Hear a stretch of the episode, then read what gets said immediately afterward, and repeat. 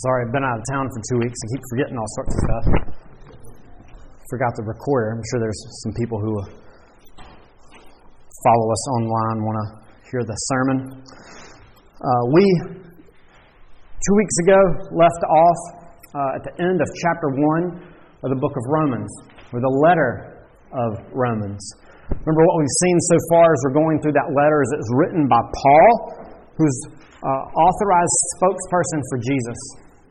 Uh, the words that we are reading aren't just the words of, uh, of men, but God is speaking through these spokespersons to reveal and communicate to us as people uh, the, the reality and truths of the gospel, who we are, and how we're to live in light of that.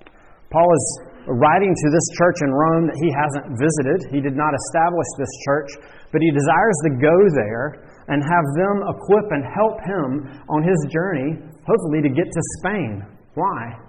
Because God has called, and Jesus himself has called Paul to be one who takes the good news of the message of the gospel to the Gentiles. And what is the good news of the message of that gospel? Well, that's what Paul is seeking to explain throughout this book of Romans. But he gave us insight early in chapter 1 that it is the power of God for salvation. Because in it, the righteousness of God is revealed, a righteousness that comes from faith. And that righteousness is the righteousness of Christ. And God declares sinners righteous in Jesus as He clothes us in His righteousness. It's not a righteousness that is our own, it's Christ's. And that is received by faith. Uh, why do we need the righteousness of Jesus? Why can't we relate to God with our own righteousness? Well, Paul begins to, to explain uh, how bad the situation is, how bad the news is uh, as he uh, showed in the last part of, uh, of chapter 1 how uh, spoke, focusing specifically on the Gentiles. The church in Rome was made up of mostly Gentiles, but also some Jews. But focusing on the, the Gentiles who are without excuse because of the revelation that God has given, both in creation and in their hearts, of seeing that they've rejected God abandoned his, uh, his decrees and his purposes for themselves and are seeking to live as their own king. Uh, this morning, uh, Paul is going to move and begin to address the other members of this church and this community, of, uh, of the, the problem with uh, sin, and beginning to talk and speak about the Jews and seeing as well that they as also are without uh, excuse before their God. All of us are sinners in need of the righteousness that comes from faith in Christ. And so, as we look at this this morning, what we're going to see is, as Paul is continuing to explain to us uh, as the, uh, the people of God uh, about sin, sin in the world, sin in our own lives, of seeing how are we to respond to it. Because we may ask, well, what does this have to do with us if he's writing to Jews, uh, Jewish Christians who are the, the part of this, or at least those who would profess to be Jewish Christians uh, here in the Church of Rome? Remembering, that the Jews are the covenant people of God who should be hoping and resting and trusting in the promised Messiah. Those of us who are uh, not Jews, who have placed our faith and hope in Christ, we've been brought into the people of God. And we can learn something from the struggles that God's covenant people have as they relate to Him and try to grapple with their understanding of their status before their God and how they're to relate to the world, the problems and struggles they have.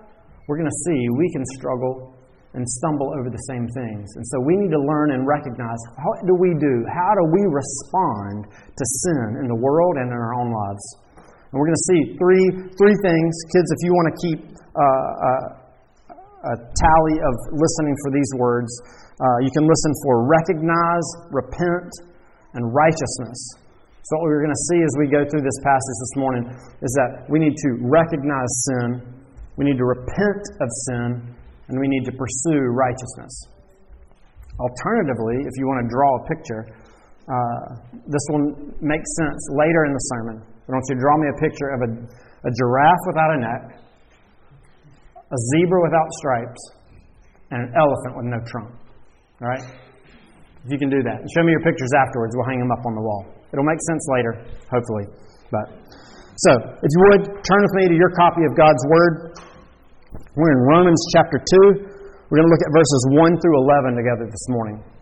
So please turn to your copy of God's Word there. If you're on in one of the black Bibles in the seats, uh, this is on page 940. We're going to look at verses 1 through 11 together. So let's hear the word of the Lord.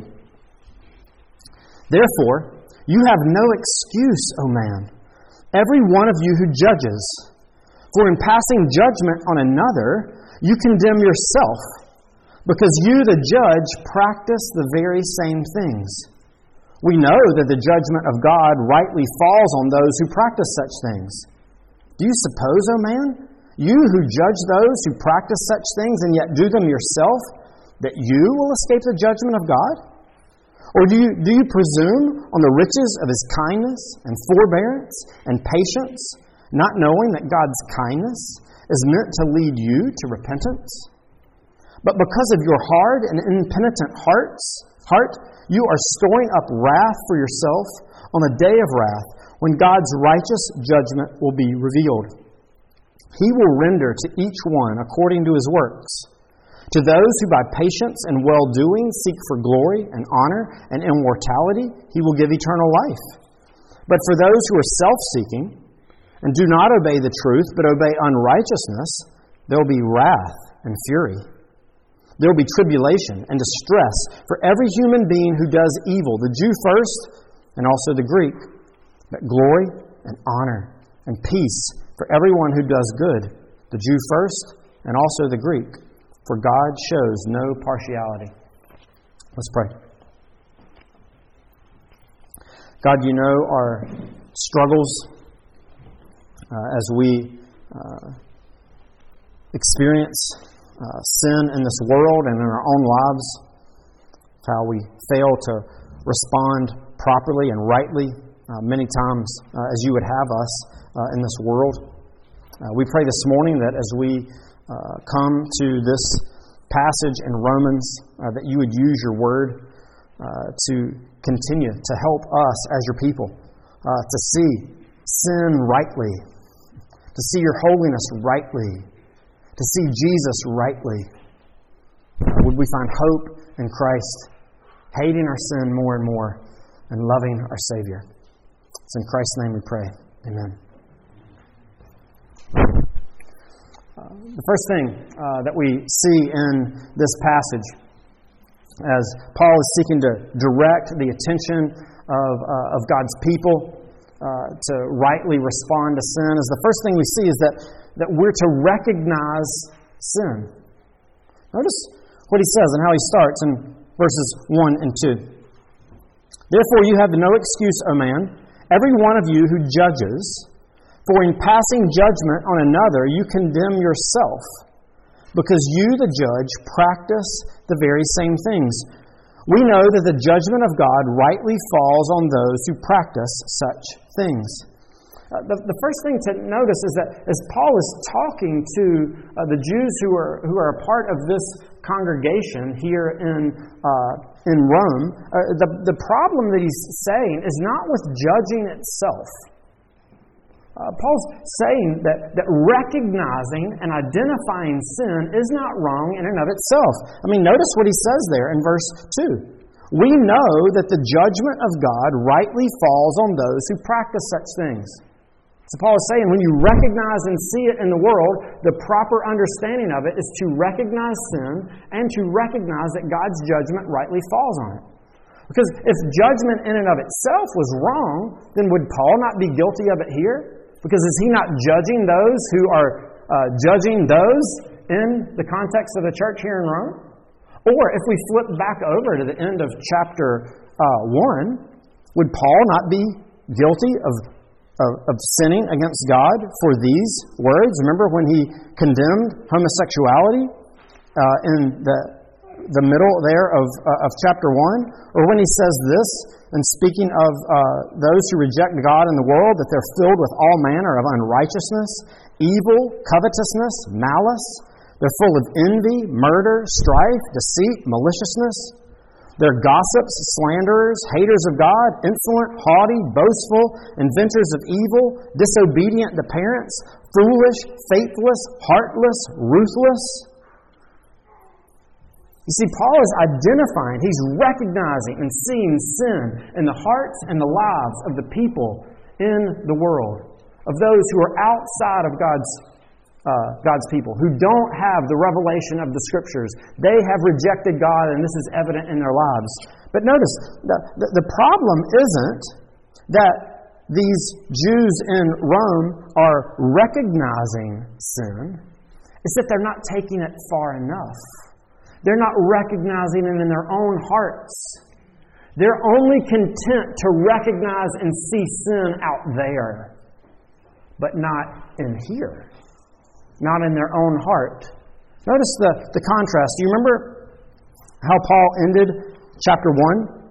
Speaking of the, the Gentiles and those in the world, though they know God's righteous decree that those who practice such things deserve to die, they not only do them, but give approval to those who practice them. So notice what's going on. They are, they're practicing these wicked and evil things, and they're giving approval. Notice, though, with the Jews that Paul is addressing in chapter 2, he says they're passing judgment, he tells us in verse 1, so they're not approving of what is going on. They're recognizing that this is sin, this is against God's purpose and His will and His decrees. But notice the commonality. You yourself practice the very same things. The problem isn't with the recognition of sin and recognizing and seeing it and calling it for what it is and recognizing that sin deserves the righteous justice and wrath of God. The problem is is saying that and recognizing that but not seeing in yourself, and continuing to practice the very same things that you call out in the world. Now, some of the uh, the Jews who were sitting in this church, as this letter would have originally been, uh, been read out loud to the entire congregation, maybe at the end of, uh, of chapter 1, as they're hearing Paul lay out and communicate and say all these things that's evident and true in the culture that's around them. It's talking about the, the homosexual practice that's happening in Roman society and talking about the slander and the evil and the gossip and the maliciousness and the quarreling and the, the deceit that's happening, that they're sitting back and they're saying, Amen. Exactly. Man, Rome's a mess. These Gentiles do not have it together. Maybe as they witness and they see this sin that's happening, they're angered by it. Maybe they grieve over it. Maybe they're disgusted over it. And they rightly recognize, like Paul says in verse 2, that the judgment of God rightly falls on those who practice those things. But Paul says, you need to be careful. And you need to make sure that you take that recognition of sin and you turn it in and that the opportunity that you have when you see sin apparent in the world, that that's an opportunity for you to consider and think, am I doing the very same thing? Because the Jews weren't taking that opportunity. Notice what Paul says. You're passing judgment on another. You condemn yourself because you, the judge, practice the very same things. They although the Jews in their culture might not have, their sin would not have looked exactly like the, uh, the, the, the, extent or the particularities of what the Gentiles were doing, and it was expressed at the end of chapter 1, Paul is saying, You still are practicing the very same things. How are we practicing the very same things, Paul? We're not as bad as those wicked and evil Gentiles. Oh, are you not? Paul says. For when you judge and condemn them, by practicing those things yourself, you're judging and condemning yourself. We need to make sure that we are not following along in the same practice and the same mindset and the same error of the Jews in the church in Rome. Kids, think about what you heard a uh, couple of weeks ago when Paul is laying out these uh, these sins that deserve the wrath and curse of God. And then he says, deserve death. Do You remember one that, that might have stuck out to you? Disobedient to parents. He says, deserves the wrath and curse of God. When you heard that last week, or maybe you heard it this morning, where you're like, Yeah, boy, do I know somebody who disobeys their parents. My brother. Man, that guy is a mess. And I love to go and point out to mom or dad how much he messed up because I love to see him get in trouble. Do you know that when you do that and you go and, and tattle and communicate about what's going on, that just like what Paul is saying here, when you acknowledge to your parents that you know what is right and what is wrong, and you're recognizing in someone else, when you're coming to them, you're communicating and giving evidence, and you're showing that you understand, I know what is right, and I know what is wrong, I know what is called, what it, it means for me to obey my parents and disobey my parents. So then when you turn around and do the very same thing, you stand guilty and condemned before your parents and before God. Or maybe parents, let's or adults who are here, not necessarily parents. Let's uh, let's focus on, on three uh, three prominent sins in our our culture today. Uh, looking at homosexuality, transgender uh, issues that are going on, and abortion. Maybe as you, you uh, thinking about homosexuality, we talked about last month was, was Pride Month. And maybe as we went through the end of, uh, of chapter 1, you, as you hear Paul explaining and talking about uh, the sin of homosexuality, your response was maybe similar to the Jews who were in that Roman congregation Amen. Man, this culture's a mess. Man, have they distorted God's purpose? I, I can't believe uh, that not only are they practicing these things, but they're approving them. Uh, there's products that are being put out, parades that are being celebrated. Uh, maybe your response in seeing that is one of anger. Maybe it's grief. Maybe it's disgust. Uh, maybe it's uh, recognizing uh, the, how far our, our, our culture has, has strayed from God's purposes. But what Paul would say here is you need to be very careful. Because do you not recognize that by fact that you know that that is sin, that you are rightly judging it, because those responses to that sin of anger, disgust, grief, recognizing that it deserves the wrath of God, those are proper responses. You're recognizing it rightly.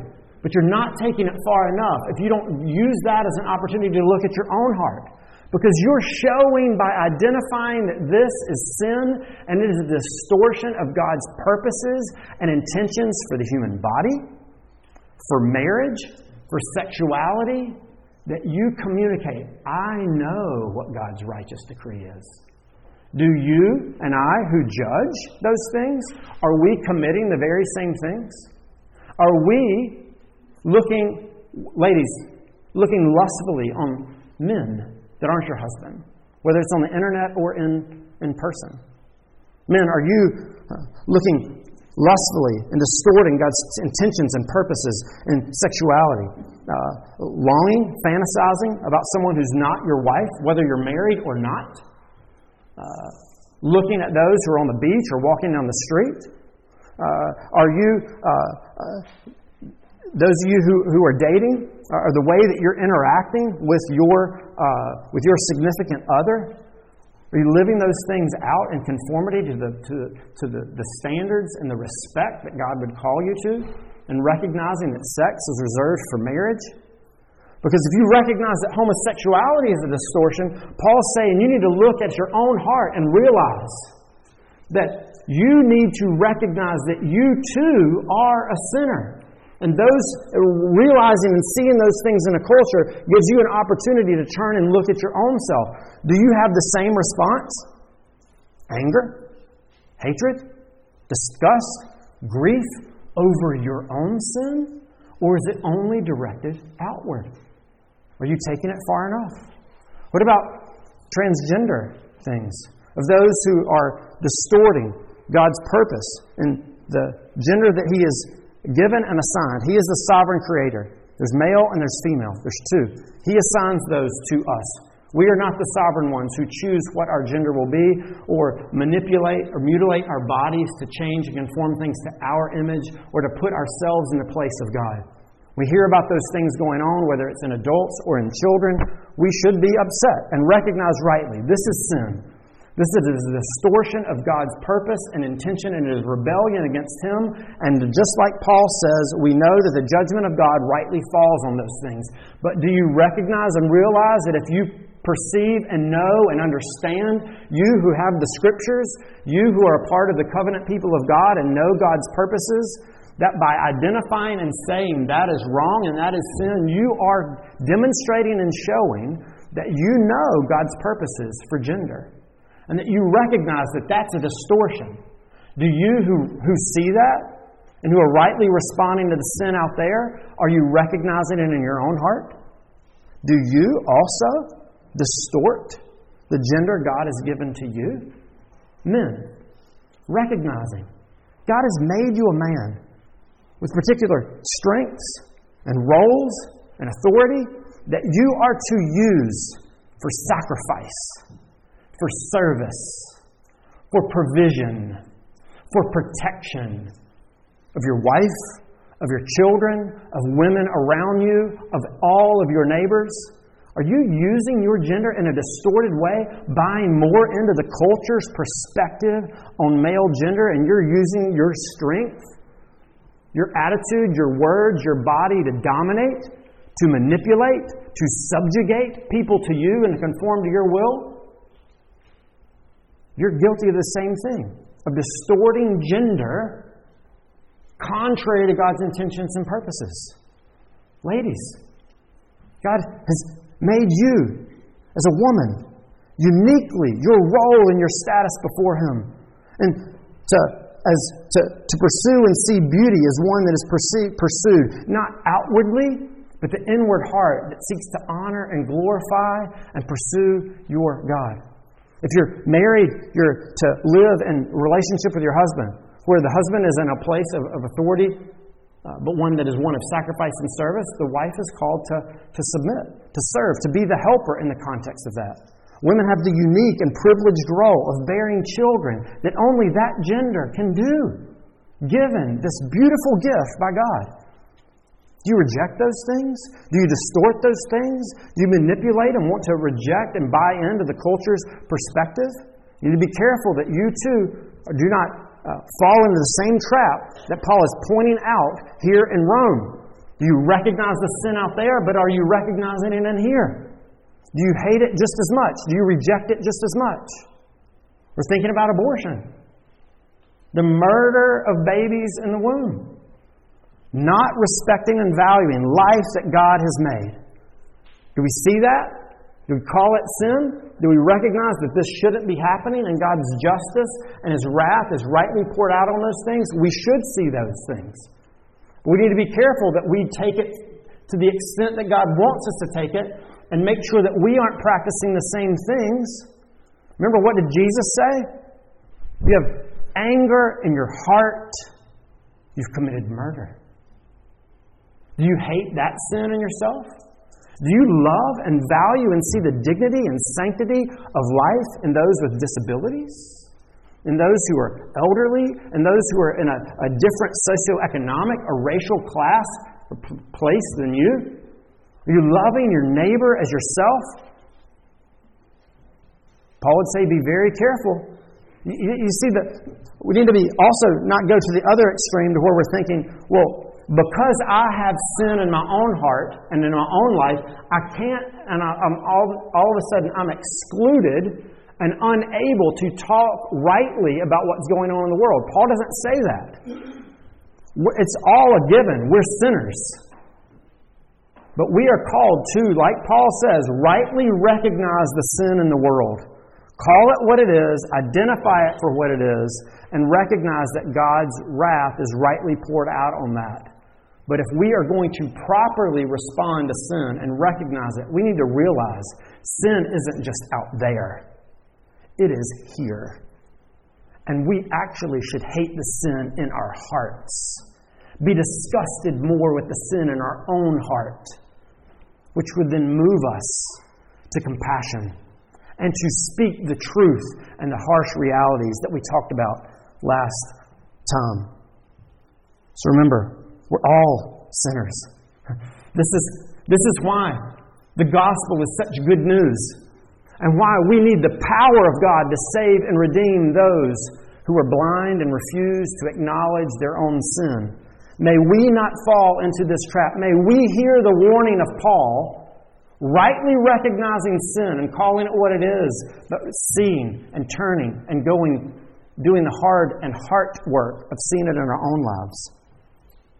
But, but, Paul, come on. The Jews in his day may have said, Don't, don't you realize? I mean, we're, we're God's chosen people. He's entered into a covenant relationship with Him. We have privileged status in the world. He's been walking with us and preserving us, preserving His people. He's given us His scriptures. He's been working in our hearts and in our lives. He's given us uh, the, the sacrificial system. And now, here, even we hear of the, the Messiah who has come. I mean, the Gentiles are the wicked and evil ones. We may sin and mess up from time to time, but our sin isn't as bad as theirs. They're the ones who really deserve and need this wrath that is coming. That was a prevalent mindset among the Jews at that time. That due to the privileged status they had as the covenant people of God, that somehow they had uh, uh, weren't evaluated by the same standard as everybody else before God. That He just ignored or overlooked their sin, and that it was the Gentiles who were the wicked and the evil ones. But notice, notice what Paul says. These buts, these excuses. In verse 1, therefore, you have no excuse. Why? Paul says you're condemned because you're practicing the very same things. But notice what he warns against in verse 3. The Jews who think that they have a, their status before the Lord is one that makes their sin not as bad or not as significant or doesn't need to be addressed as, as in such a focused way. Look in verse 3. Do you suppose, O oh man, you who judge those who practice such things and yet do them yourself, that you will escape the judgment of God? Or do you, do you presume on the riches of his kindness and forbearance and patience, not knowing that God's kindness is meant to lead you to repentance. They're missing this. They're thinking that God's kindness and mercy and provision to them is an excuse, a reason for them to overlook and not deal and focus with their own sin. It's those who don't know the promises of God that really have it coming. We need to make sure that we're not falling into the same patterns of thinking, well, yeah, sure, the world out there, they're sinners, but I've asked Jesus into my heart. I'm a Christian. Jesus has forgiven my sin. My sin's not as big of a deal. They're the ones who really need to worry about it because their sin hasn't been forgiven. I don't really need to address and deal with my sin because it's covered in the blood and the promises of Jesus. Paul would say, Whoa, you've completely missed it. Do you think that God's offer of kindness and forbearance and mercy has been given to you so that you can have an excuse to continue and to move forward and to pursue sin? No. Notice the purpose. The purpose of God's kindness in your life, the purpose of God's forbearance in your life, the purpose of God's patience in your life is to lead you to repentance. When we recognize sin in the world, the proper response is not to ignore it and use God's grace and mercy that is extended to Christians through Christ as a reason to pursue sin. Paul says, no, we must repent of it and turn from it. Notice what he says is true of their hearts in verse 5. Because of your hard and impenitent heart. It's what's going on. They have a heart that is not repentant, not recognizing what's going on in their lives. Our proper response as the people of God when we see sin in our own lives is not to ignore it, not to dismiss it, not to put it off, not to say, well, it doesn't really matter, God loves me anyway. Or to say, well, you know what? God's the sovereign one, isn't He? Really, can I do anything to change my own heart? I'm not really going to battle this sin. I'm just going to wait until God sees it fit in His sovereignty and His good purposes to change my heart and to deliver me from this sin. No, Paul says.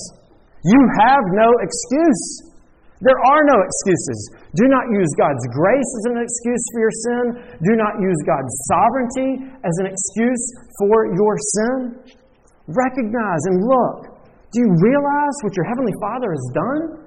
The kindness and mercy that He's extended to you, that He would send His Son to live the perfect life that you couldn't, that He would die receiving the wrath that you deserved.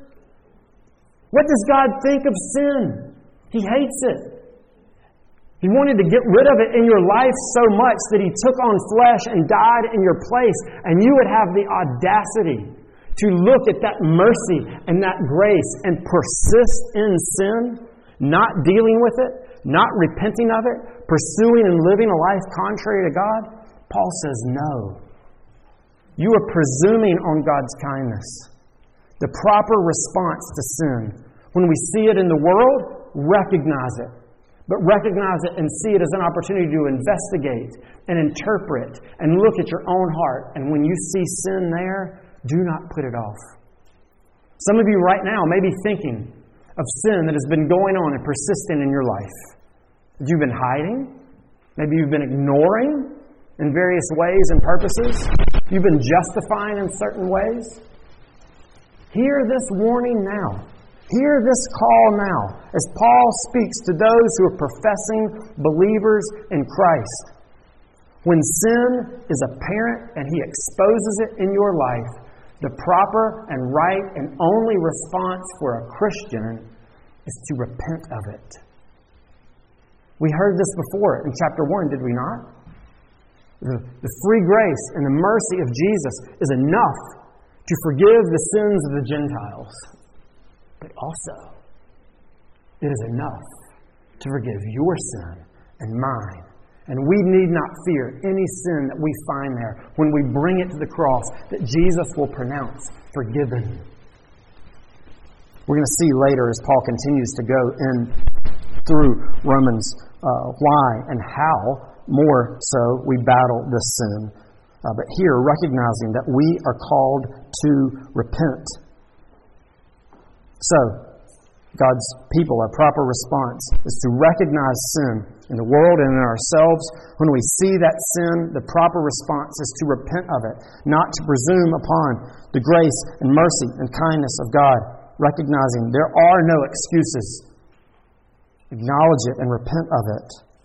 But also, lastly, what we're to do, our response to sin, is to pursue righteousness. Again, Notice what he says in verse 5.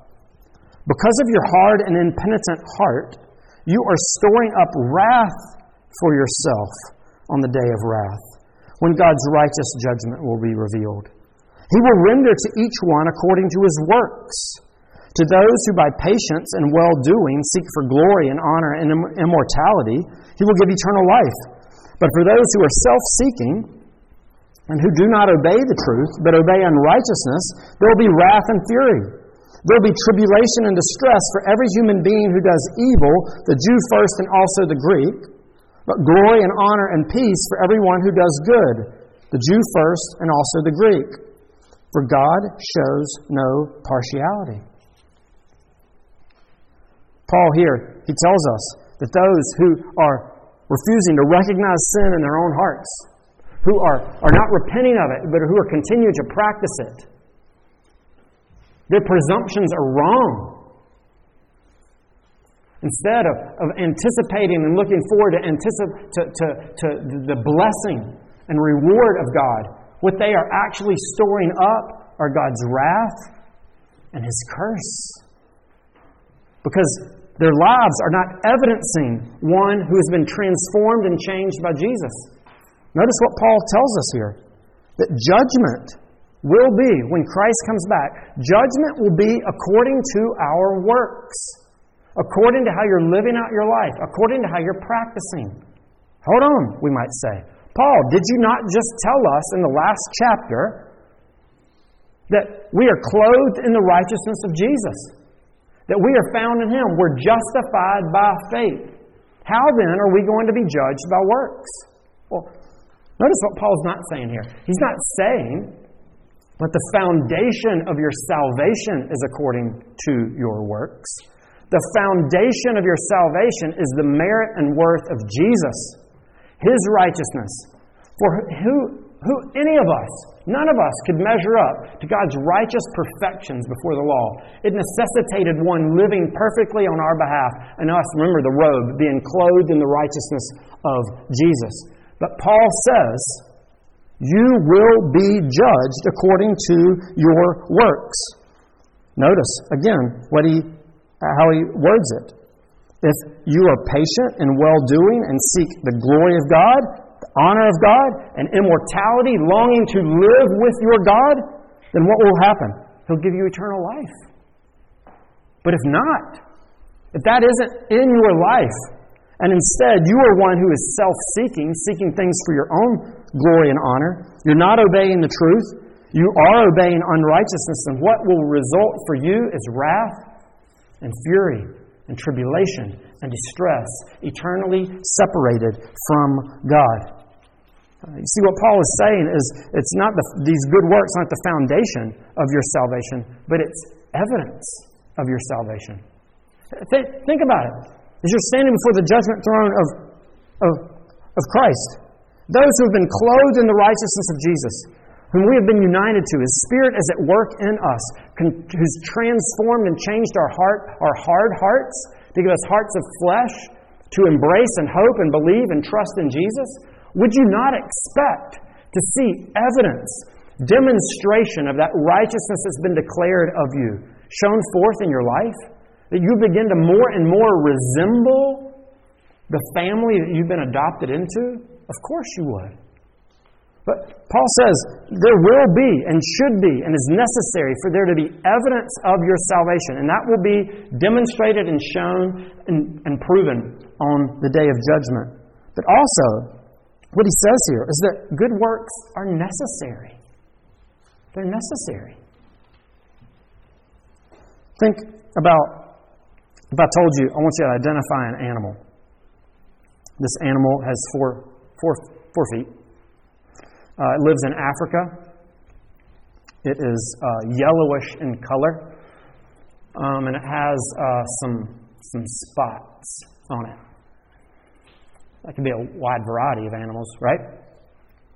But when I say, and it has a long neck, immediately you know what I'm talking about.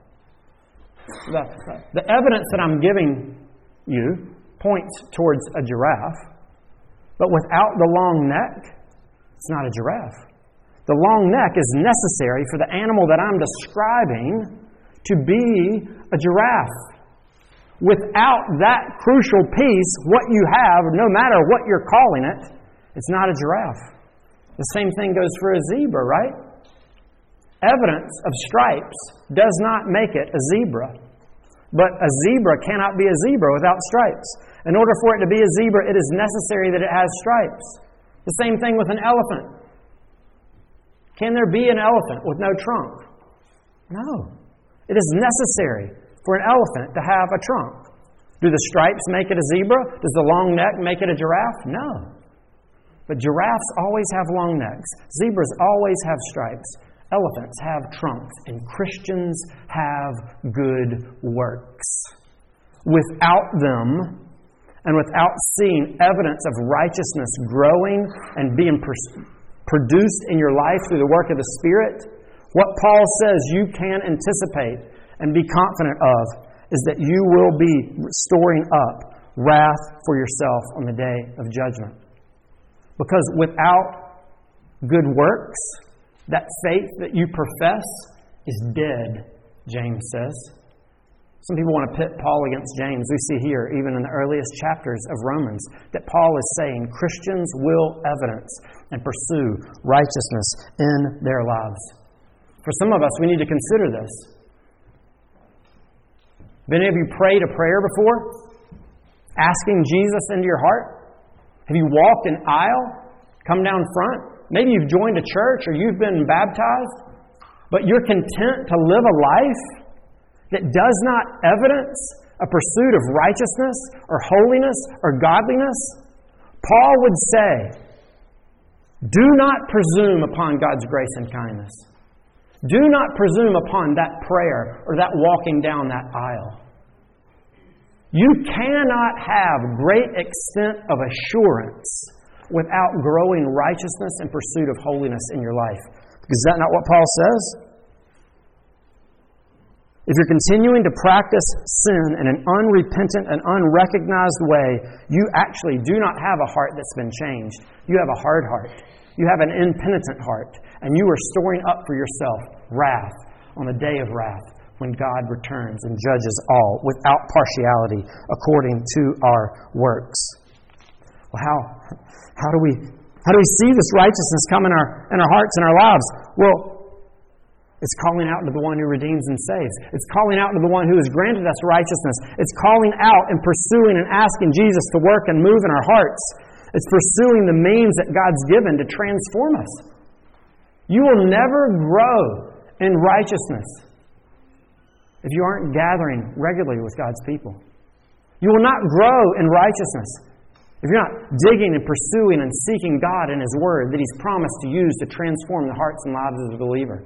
You will not grow in righteousness if you aren't seeking and calling out to your God in prayer to expose and show you your sin more and more and more, turning to Him in repentance. If you're a believer here this morning, or you profess to be a believer, and you hear this warning from Paul, guess how a believer would respond to these warnings from the apostle? Is to immediately repent. Is to say, I do not want this to be characteristic of my life. I want to live my life as one who follows Christ, as one who demonstrates and exhibits the righteousness that is mine. Our assurance is rooted in the promises of God to save and redeem sinners, but the evidence we have in our lives shows forth the righteousness that Jesus is producing in the hearts and the lives of his people.